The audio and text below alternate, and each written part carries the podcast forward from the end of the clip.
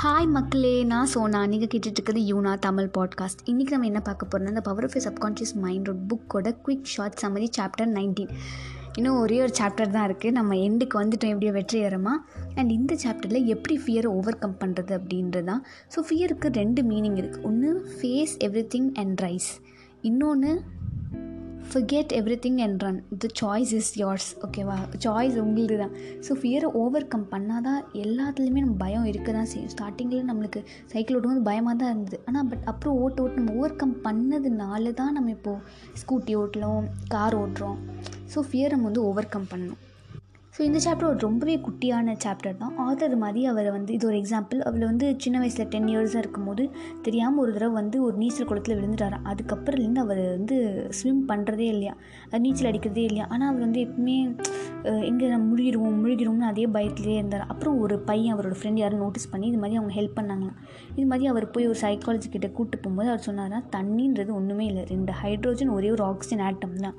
இதையே உனக்கு தெரிஞ்சுட்டு அப்புறம் அப்புறம் என்ன பிரச்சனை? நம்ம சொன்னேன் ஆத்தர் ஓகே ஆமாம் இவ்வளோ தானே சின்ன விஷயம் இதுக்கு எதுக்கு பயப்படுறோம்? அப்படின்னு சொல்லி அப்போத்துலேருந்து அவர் மார்னிங்கு ஈவினிங்கு அப்பப்போ போய் போய் ஸ்விம் பண்ணி ஸ்விம் பண்ணி ஓவர் கம் பண்ணார் அந்த ஃபியரை ஸோ அவருக்கு அது ஒரு ஒரு பெரிய ஒரு சந்தோஷத்தை கொடுத்துச்சு.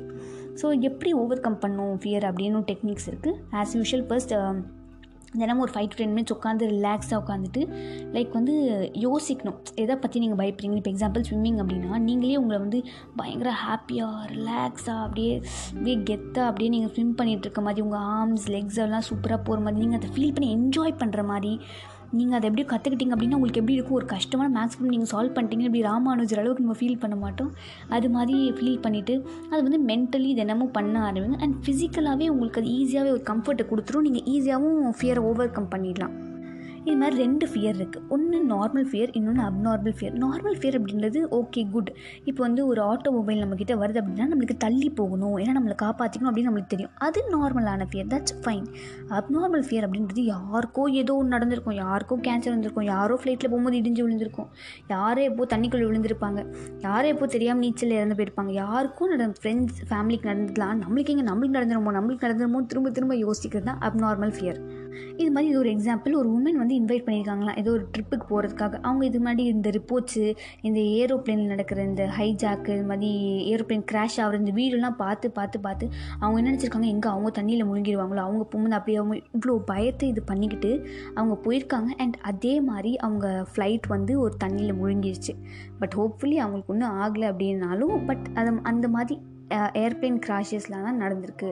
ஸோ நீங்கள் என்ன நினைக்கிறீங்களோ அதையும் நீங்கள் மேனிஃபெஸ்ட் பண்ணிடுறீங்க. ஸோ தப்பான விஷயங்களை நினைக்காதீங்க.